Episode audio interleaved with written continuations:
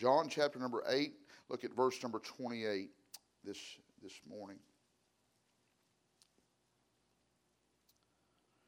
The Bible says, Then said Jesus unto them, When ye have lifted up the Son of Man, then shall ye know that I am He, and that I do nothing of myself, but as my Father hath taught me, I speak these things.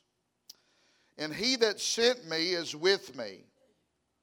The Father hath not left me alone. I want you to really zone in on this next statement Jesus says about himself. He said, For I do always those things that please him. And let's pray. Heavenly Father, Lord, we sure do thank you, Lord, for loving us. Thank you again for saving us, being so good to us. Dear Spirit of God, I pray, Lord, that you'd meet with us again this morning as you already have throughout this uh, meeting already. And dear God, I pray, Lord, that you do the work that only you can do. Lord, use me today, I pray, in the lives of these young people that are here. Lord, I pray, Lord, that you allow the Spirit and the power of God to be upon me as I preach the Word of God. And we'll thank you for all that you do. In your name I pray. Amen. You may be seated. The Savior is speaking here, and there was one statement, as I've already brought out, that really got my attention. It was not a conceited statement, it wasn't a prideful statement, there wasn't a prideful bone in the Savior's body. But a very accurate statement that the Savior said about himself. He said, For I do always those things that please him. Please who? Please the Father. What a thought. What a testimony that this one man, the man Christ Jesus, lived such a different life than anyone else ever has in the flesh, that every single action done in the flesh by Christ pleased God the Father. Every morning when he got out of bed, he pleased the Father. His relationship with his earthly parents, his siblings, and others in the community. It all pleased God the Father. His ministry, including all the teaching, all the preaching, all the miracles that he performed, every bit of it pleased the Father. Even the thoughts and the actions of the Lord all pleased God the Father. Not a bad word said or evil deed was done by the Savior. Not only in life did the Savior please the Father, the Bible says his sacrificial death on the cross of Calvary for all mankind was pleasing to the Father. The Bible says in Isaiah 53 and verse number 10, yet it pleased the Lord to bruise him. We understand that Christ was able to do always those things which pleased God because he was God in the flesh but Christ was our example for us to follow. The Bible says in 1 Peter chapter 2 and verse number 21, For even hereunto were ye called, because Christ also suffered for us, leaving us an example that ye should follow his steps. And the truth of the matter is that none of us will ever be able to always do those things which please God the Father, not always. But boy, it sure would be a good goal to shoot for in our lives, wouldn't it? How, how many of us would be guilty, including me this morning, that at times in our life we try to please everybody else because we don't want to be on anyone's bad side, or it, it's sad, but many a person will spend their entire lives trying to please everybody else and never even give a second thought to pleasing the God of heaven. I couldn't be honest with this crowd this morning and say that I'm at this point in my life. I sure would hope to be there one day. But one said it like this He said, I am so satisfied with Christ that my only desire in life is that Christ be satisfied with me. I asked the crowd this morning with an uplifted hand who would say, Brother Dallas, I would like to be pleasing to God. I would like for my life to be pleasing to God. How many of you would be like that this morning? Can I say the Bible very clearly shows us how you and I can be pleasing to the Father this morning? And I want to give you some truths from the Word of God. Look at Romans chapter number 8 with me. Look at Romans in chapter number 8.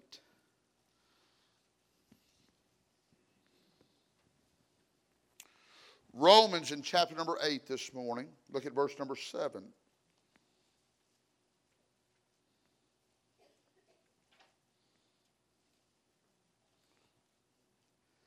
The Bible says because the carnal mind is enmity against God, it means it's battle uh, between the flesh and between the spirit. The, the, the carnal mind is enmity against God, is going in a different direction than what God would have you go. For it's not subject to the law of God, neither indeed can be. Look at verse number 8. So then they that are in the flesh cannot please God. Can I say number one? How many of you want to be pleasing to God this morning? Number one, if we're going to be pleasing to God, we're going to have to find out what it is. Number one, to purge the flesh. That word purge means to cleanse or purify by separating or carrying off that which is impure. Look at Romans chapter 7, look at verse number 18. Look what Paul said about himself. Look at what the Bible says, Romans chapter 7 and verse number 18. He said, For I know that in me, that is in my flesh, dwelleth no good thing. For to will is present with me, but how to perform that which is good I find not. Young person, can I say this morning, if there's nothing good about your flesh or my flesh, that, that's the real you and me, then it makes sense that we should not want any part of our lives. Amen. Uh, you understand? It makes no difference of what our ability is, or the longevity of salvation, or your stature, or your talent. Your flesh and my flesh will always fail us. But thank God, the Spirit of God that lives inside of us will never lead us wrong. Can I say one thing I see as I read my Bible about the flesh?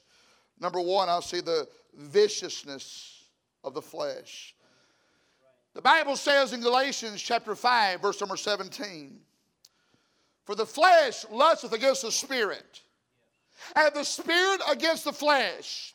And these are contrary one to the other, so that you cannot do the things that you would. Young person, can I say if there's a truth uh, that you need to uh, plant down deep inside your soul this morning? If you're saved by the grace of God, there is a war going on inside of us each and every day of our life. And it's a battle between the old nature and the new nature. And if you're saved, you were once a child of the devil, and now you're a child of God. And you better believe this morning, just because the devil lost your soul, soul to spend eternity in hell does not mean the devil's quit fighting. And if the devil tried to cause the Lord Himself to fall into temptation, who in the world do we think we are? That the devil will not try to and cause to give for us to give into the flesh. You understand how many of you are saved by the grace of God this morning? You're not ashamed of it, amen. If you're saved, the, the, the one said it like this There's two natures that beat within our breast. The one is cursed, the other is blessed. The one I love, the one I hate. But the one I feed will surely dominate. Paul said in Romans chapter 12, verse number 1 and 2, he said, I beseech you, therefore, brethren, by the mercies of God that you present your body as a living sacrifice, holy, acceptable unto God, which is your reasonable service. And be not conformed to this world, but be transformed by the renewing of your mind, that you may prove what is that good and acceptable and perfect will of God. You understand? Paul said that we offer our life as a sacrifice. He wasn't talking about physically dying, he was talking about every day finding out what it is to lay the flesh on the altar and be led by the Spirit of God that lives inside of us. I understand that I may have brought this truth out in another youth conference before, but let me bring it out again this morning. Every single day, as I read over the book of Leviticus many years ago, those Old Testament saints of God that would offer up those animal sacrifices, they would offer those animal sacrifices not as whole animals, but they would cut those animals in pieces and put it on the altar before God in pieces. Can I say, as I lay my life on the altar every day to the best of my ability, I go to God and I offer my life in pieces to God. And I say, God, I ask you to take my mind and don't let me think about anything or upon anything that would be wicked or vile or sinful. God, take my eyes and don't let me look upon anything or see anything I should look upon or see. Talk about pieces. God, take my ears and don't let me listen to anything or hear anything I should listen to or hear. God, take my mouth and don't let me talk about anything or say anything I shouldn't talk about or say. Uh, uh, t- talk about pieces. God, take my heart and cleanse it and make it pure and holy and allow me to be a clean vessel that can be used by you. Talk about pieces. God, take my arms and my hands and don't let me pick up anything or touch anything I shouldn't pick up or touch. Uh, talk about pieces. God, take my legs and my feet and don't let me walk any place or step any place I shouldn't walk into or step into. You say, my dad, you do that every day, every single day. Why do you do that every day? I'll tell you why. Because I don't want the flesh to rule and reign my life, but I want the Spirit of God that lives inside of me to rule and reign my life. Can I say, young person, this old flesh is vicious. It's wicked, it's vile, it's sinful. The flesh doesn't fight fair. There are no rules of engagement or the Geneva Convention when it comes to fighting the flesh. That's why you and I struggle with sin because of the flesh. Can I say, I thank God one day that the devil's going to get everything that's due him. He's going to be cast into hell forever and ever. But the reality is, young person, when you give into sin and I give into sin, uh, many times, it's most of the times, it's not the devil's fault. It's because we gave into this flesh. That's why we commit sin. Yes, you may have gotten saved. And yes, you may have received a new nature. But the old nature is still inside and still craves to live a life of sin and bring dishonor to Christ. And the flesh's ultimate goal is to destroy and kill, and it will continue to fight until the very day that we die. As Brother Broadus brought out last night, then when lust hath conceived, it bringeth forth sin, and sin, when it is finished, bringeth forth death. My wife and I have been invited over to the island of the Bahamas quite a few times to preach youth meetings. And I'll never forget the very first time that I ever preached a youth meeting over there. They had a question and answer time before I got up to preach, and I told the young people, I said, listen, I don't know all the answers. Matter of fact, I don't even know most of the questions. I said, but I'll give it the best shot I can. There was this young Bahamian boy that got up, and I thought he asked a very good question. He said, Brother Dallas, he said, I want to live right. He said, I want to live clean. He said, I want to live holy. He said, but Brother Dallas, temptation keeps on coming in my life. He said, at what time in the Christian life will I be able to quit fighting temptation? I said, young man, I said, I'm not trying to be a smart aleck. I said, but the day that temptation quits coming into your life is the day that you stand before God in heaven. It's a constant battle every single day of our life. First of all, I see the viciousness of the flesh, but number two, I'm thankful that we can have victory over the flesh. Amen. The Bible says in Galatians chapter 5, verse number 16, This I say then, walk in the Spirit, and ye shall not fulfill the lust of the flesh. Can I say, young person, it becomes a glorious day in the child of God's life that we realize the Holy Spirit of God just doesn't visit on Sundays and on Wednesdays, but if you're saved, He's there every second, every minute, every hour of every day. And we must, can I say, young person, we must make the Holy Spirit of God an everyday, common part of our lives. From the moment that we open our eyes in the morning until we pillow our head at night, we must walk in the Spirit. When we find ourselves in sin and involved in carnal, fleshly things that are against God, rest assured you're not walking in the Spirit of God. Walking in the Spirit of God is work, it doesn't just naturally happen. We must get in this book, get on our knees, and get involved with what God wants to do in our lives. Someone say, Brother Dallas, I know I'm saved. But when I sin, I don't like it when the Holy Spirit convicts me about my sin.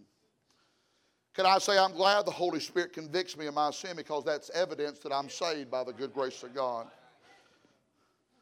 I don't know, maybe there's a young person here this morning and you're tired and you're weary of having no joy. And having no peace or no power to resist temptation. Could it be instead of being filled with the Spirit, you're grieving the Holy Spirit? You're resisting the Holy Spirit? You're insulting the Holy Spirit with the life that you're living because of fulfilling the lust of the flesh? The, can I say, young person, the Spirit of God knows what is best for you and me, and we would be wise to listen to the Holy Spirit. We cannot please God, number one, when we are in the flesh. I ask us this morning who still wants to be pleasing to God this morning? First of all, if we are, we're going to have to purge the flesh. Number two, turn your Bibles to Hebrews chapter number 11. You know the verse.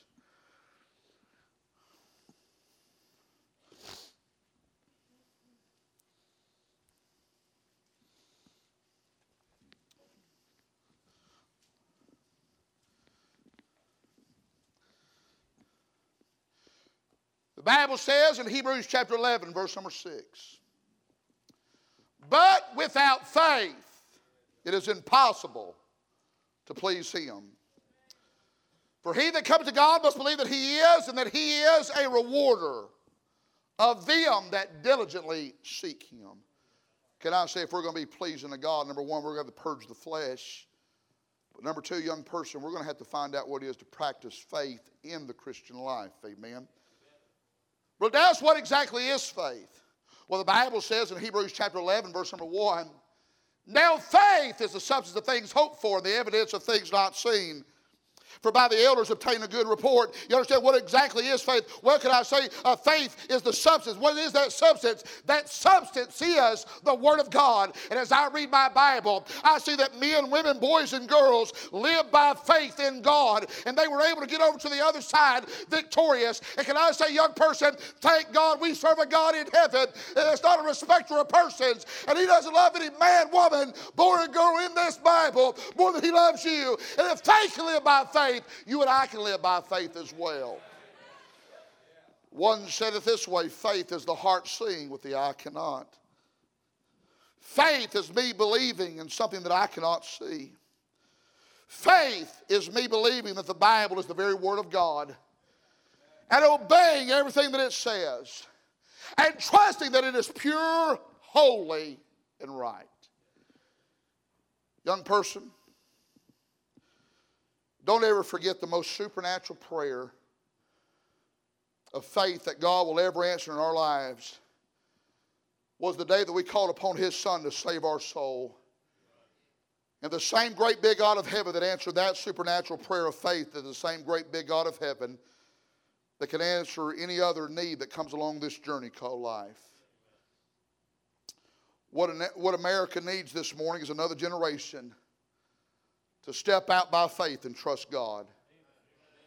Can I say we need some young people today to enlist in the army and lay all down on this altar and trust God can use you like He has those in the past and how He is those in the present. Perhaps there's a young person here this morning. You're fearful of the world that we live in today. May you trust God that saved your soul from hell and He give you the faith of David as he slew Goliath or Daniel as he was thrown in the den of lions, or Shadrach, Meshach, and Abednego when they, were, they went to the fiery furnace.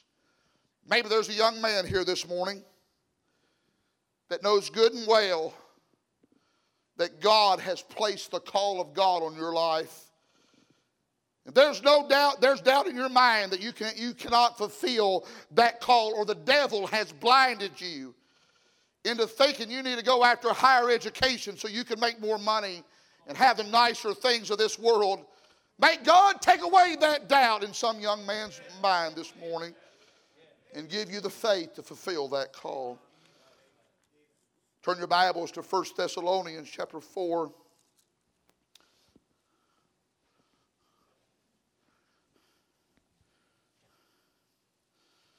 People ask me all the time here in the last few months Brother Dallas, what are you going to do when gas goes up to $4.59 a gallon? I'm going to serve God like I did when it was $1.59 a gallon. Amen. Brother Dallas, what do you think about the administration? I never thought about the administration. My eyes are on God, amen. Can I tell you, my wife and I got married during the recession, and God has taken care of us from then to now, my friend. And can I say, God doesn't love Chris and Nikita Dallas more than He loves anybody in this room this morning, my friend. And we can live by faith in God, amen. Look at First Thessalonians. First of all, I see a walk of faith. First Thessalonians chapter 4 and verse number 1. The Bible says, Furthermore, than we beseech you, brethren, and exhort you by the Lord Jesus, that as ye have received of us how ye ought to walk and to please God, so ye would abound more and more. Colossians chapter 1, verse number 10, that ye might walk worthy of the Lord and all pleasing, being fruitful in every good work and increasing in the knowledge of God. According to these verses, there's a direct correlation between our walk in faith as a Christian and pleasing the God of heaven. Some Bible examples of people that pre- practice a walk of faith and God was pleased with them. I think about Abel. Abel offered a more excellent sacrifice. Enoch had this testimony that he pleased God. Noah prepared an ark to save the human race.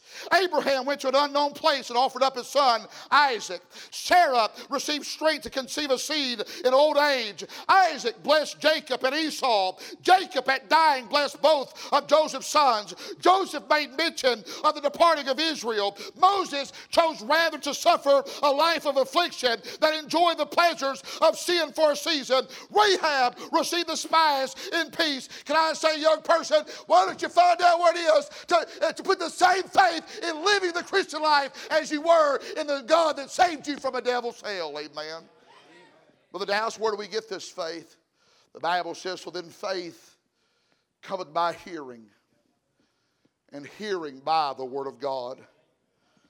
That's why it's very important, young person, that we're faithful to the house of God and not just show up when there are activities and outings.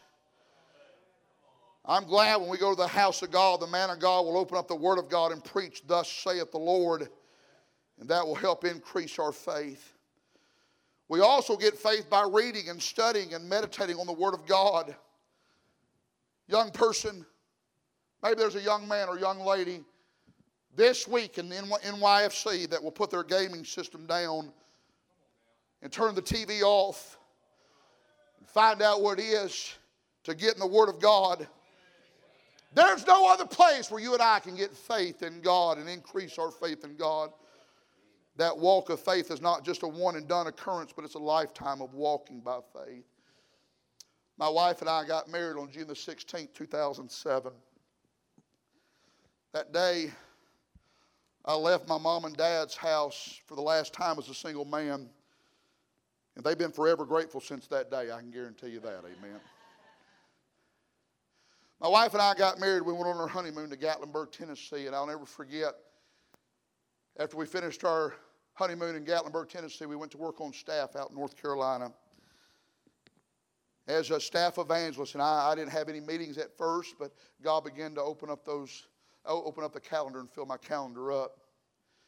And I'll never forget my wife and I grabbed each other's hand as we pulled into the city limits of Jacksonville, North Carolina. And we saw the sign that said Jacksonville, North Carolina, population such and such.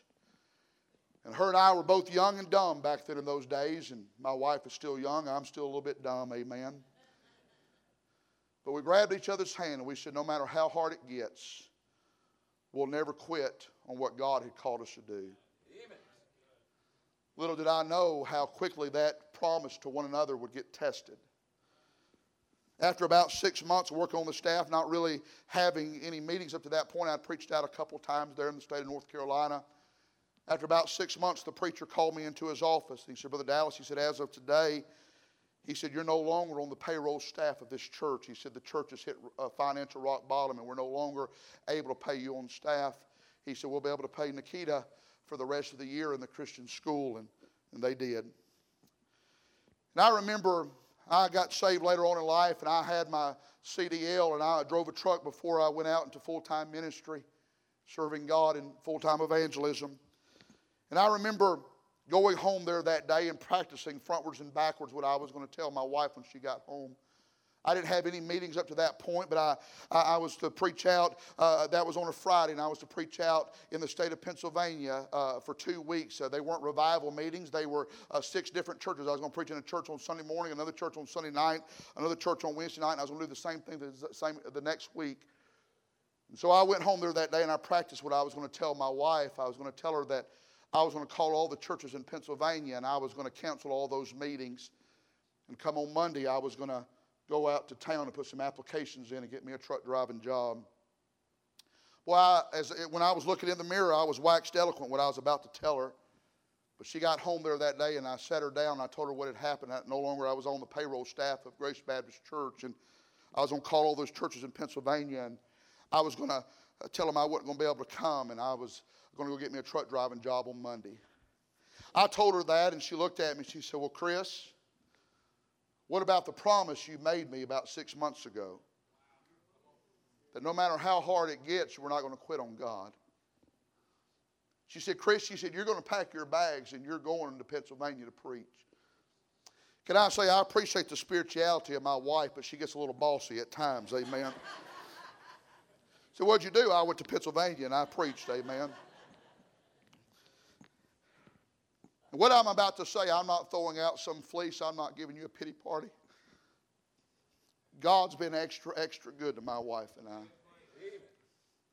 But as I preach in those churches in Pennsylvania and taking care of motel rooms and gas, and as you can tell, it takes a lot to feed this old boy right here, amen. When those two weeks were up, I did not even have enough money to put gas in the car to get back to North Carolina. You talk about at a place where I absolutely, faith was shot. I know no one here has ever done this, but I began to question God. I began to say, God, how am I going to take care of my wife? How am I going to take care of paying the rent on the apartment? How am I going to take care of insurance on car? And I made my mind up. I didn't care what my wife said. I, when I got back home to North Carolina, I was going to go get me a truck driving job because at least I could put food on the table and take care of the little bills that we had. I got back home late on a Friday night, and to be completely honest with you, was just a little bit discouraged. But I was to preach somewhere on Sunday, about two hours away, and my wife and I, she went with me that day, and I preached two hours away on that Sunday, and I, I've only been late to church two times in evangelism. It was both times it was the GPS's fault. It dead sure wasn't my fault, amen. And there that day, I got to church there that late. I got to church late there that day, and as I walked inside that church, I began to uh, the preacher was up teaching Sunday school, and I began to count the number of heads that were inside that church building. There was a grand total of 14 people inside that church building. And Brother Shook, as I seen those 14 people in there, I began to question God in my mind. Here I was, I just preached to churches that had well over 300 in the auditoriums in, in Pennsylvania. And now here I am with just 14 people. God, if they're not going to be able to take care of my needs, how are you going to be able to take care of my needs? See, I was looking at it all wrong. I was expecting the people in the pew to take care of my needs instead of the God of heaven to take care of my needs. There that day, I preached Sunday morning, Sunday night. I, pre- I tried to give it all I have the whole time. I was a little bit discouraged. The preacher gave me an envelope with what he said the love offering was, and I just tucked it in my Bible. My wife and I got down the road. About halfway down the road back to North Car- Jacksonville, North Carolina, I saw that envelope sticking out, of that Bible there. And I took that envelope out and I began to open up that envelope. And when I looked in that envelope, tears began to stream down my face. Because that little church was just 14 people just gave my wife and I three times the amount of the entire churches combined in the state of Pennsylvania.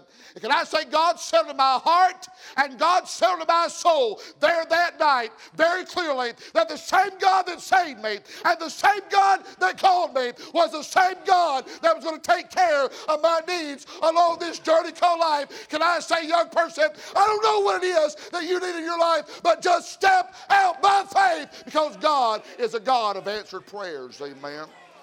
There's a walk of faith, but I also see there's a worship of faith. The Bible says in 1 Corinthians chapter 4, verse number 2, Moreover, it is required in stewards that a man be found faithful. God expects his children to be faithful, full of faith. Someone he can count on that's not going to quit when things get tough and difficult. Paul said about young Timothy, he said, When I call to remembrance the unfeigned faith that is in thee, which dwelt first in thy grandmother Lois and thy mother Eunice, and I am persuaded that in thee also. Timothy had real faith. Timothy wasn't on one Sunday and off the next. He didn't just serve God when it was convenient. Timothy had the right kind of worship. He was the type of young man that was at the house of God every time the doors were open. Timothy made it a daily habit to spend time in the Bible, in prayer, and around those who would draw him closer to God than away from God. People could look at young Timothy and know that he had a worship for Christ and was full of faith. Can I say, young person, how many of us still want to please God? The Bible very clearly tells us we're going to have to purge the flesh. And it's impossible to please God without having faith in the Christian life. And lastly, and I finish very quickly. Colossians 1:10 again the Bible says that ye might walk worthy of the Lord unto all pleasing, being fruitful in every good work and increasing in the knowledge of God. If we're going to be pleasing to God, we're going to have to find out what it is, according to the Bible, to purge the flesh, to practice faith, if we're going to be pleasing to God, we're going to find out what it is to produce fruit. Those of us that are saved, the whole purpose that Christ left us on this earth was to tell others about Him. And He's the only way to heaven. He told us to occupy till I come. Not to fill up bank accounts not to drive fancy cars or have a fancy house, not to strive to be as smart as we can be, and the list goes on and on. And those things in themselves are not bad things, but we must remember and understand they are just things. And we as Christians are to be producing fruit. The Bible says in Hebrews or John chapter 15, verse number 8, Herein is my Father glorified that ye bear much fruit, so shall ye be my disciples. And I believe with all my heart this morning there are people in your life that you will meet along this journey of life that will give you a listening ear to the gospel when they may not give me a listening ear to the gospel. You say, Well, Brother Dallas, I don't know the Bible as well as my youth director. I don't know the scripture as well as my pastor. I love reading about the Apostle Paul, that great missionary, that church planner, the one that wrote most of the New Testament. Most times he was just telling folks what happened to him on the Damascus Road. I'm reminded of a story of Dr. Hyles. Brother Hyles had gotten word that a preacher that was very influential to him back in Texas had come down with Alzheimer's and he was losing his mind. Brother Hyles made the arrangements to fly from Indiana back to Texas to visit that former pastor, to let him know how much he loved and appreciated him and thanked him for the investment that he made in his life as a young preacher. Brother Hyles made the arrangements. He flew to Texas and got to the church there that day, and the pastor and his son was sitting in the office. And Brother Hyles put his arms around the preacher's neck and let him know he loved him and thanked him for his kindness towards him as a young preacher. And Brother Hyles began to reminisce about the past and the things that that preacher had helped him with. And he just looked at Brother Hyles, dumbfounded, couldn't remember anything that Brother Hyles was talking about. Brother Hyles began to say, You remember this and you remember that. And you remember when all this took place. He couldn't remember anything. Finally, the preacher got up and said, Brother Hyles, would you please excuse me? I need to run to the restroom. He began to go to the restroom there, and Brother Hyles began to, uh, began to, he was gone for a little while, and Brother Hyles was on a tight schedule, and he knew, he knew he had to get back to the airport to fly back home, and he began to go try to find that pastor, let him know, just to thank him and tell him goodbye. Brother Hyles began to trail that pastor down the hallway, and that pastor was opening up a door. He opened up a door to the fellowship hall, and he said, No, that's not the restroom. He opened up a door to a, uh, to a Sunday school class. He said, No, that's not the restroom. Been passing that church for all those years and couldn't even find himself to the restroom. He was completely losing his mind with the disease of Alzheimer's. Tears began to stream down Brother Hyles' face, and the pastor's son told Brother Hyles, Brother Hyles, come back in the office. Dad will be back here in a little while. And a little while passed, and the dad was never, never did come back to the office. Brother Hyles knew that he had to leave the church now, and he was going to go tell that pastor goodbye, and he loved him. Brother Hyles began to go and try to find a pastor. He, he, he, he opened up the fellowship hall. He opened up the Sunday school class. He even opened up the, the door to the bathroom, looked under the stalls. The pastor wasn't in there. And finally, Brother Hyles went to the very front of the church. He had, that church had glass doors like this church has glass doors. And he saw that pastor outside talking to a young teenage boy. Brother Hyles just kind of snuck over, not knowing what in, what in the world he was saying to this young boy. And he just opened up the door very quietly and began to listen to that preacher. And that preacher said, No, son, all you have to do is just put your faith and trust in the Lord Jesus Christ. And the Lord Jesus Christ will save you right here, right now. The story goes where that young teenage boy bowed his head and called on God to save his soul. That young boy walked off, and Brother Hyles, with tears streaming down his face, looked at that pastor. He said, Preacher, he said, Pastor, he said, How in the world just a few minutes ago I was following you. You couldn't even find your way to the restroom, but you were just able to lead that young boy to the Lord. He said, Brother Hyles, he said, I may not be able to find my way to the restroom, but I'll never forget my way to heaven. And can I say, young person, if you're saved by the grace of God, you know what Jesus has done for you. So go tell somebody else about the saving grace of the Lord Jesus Christ.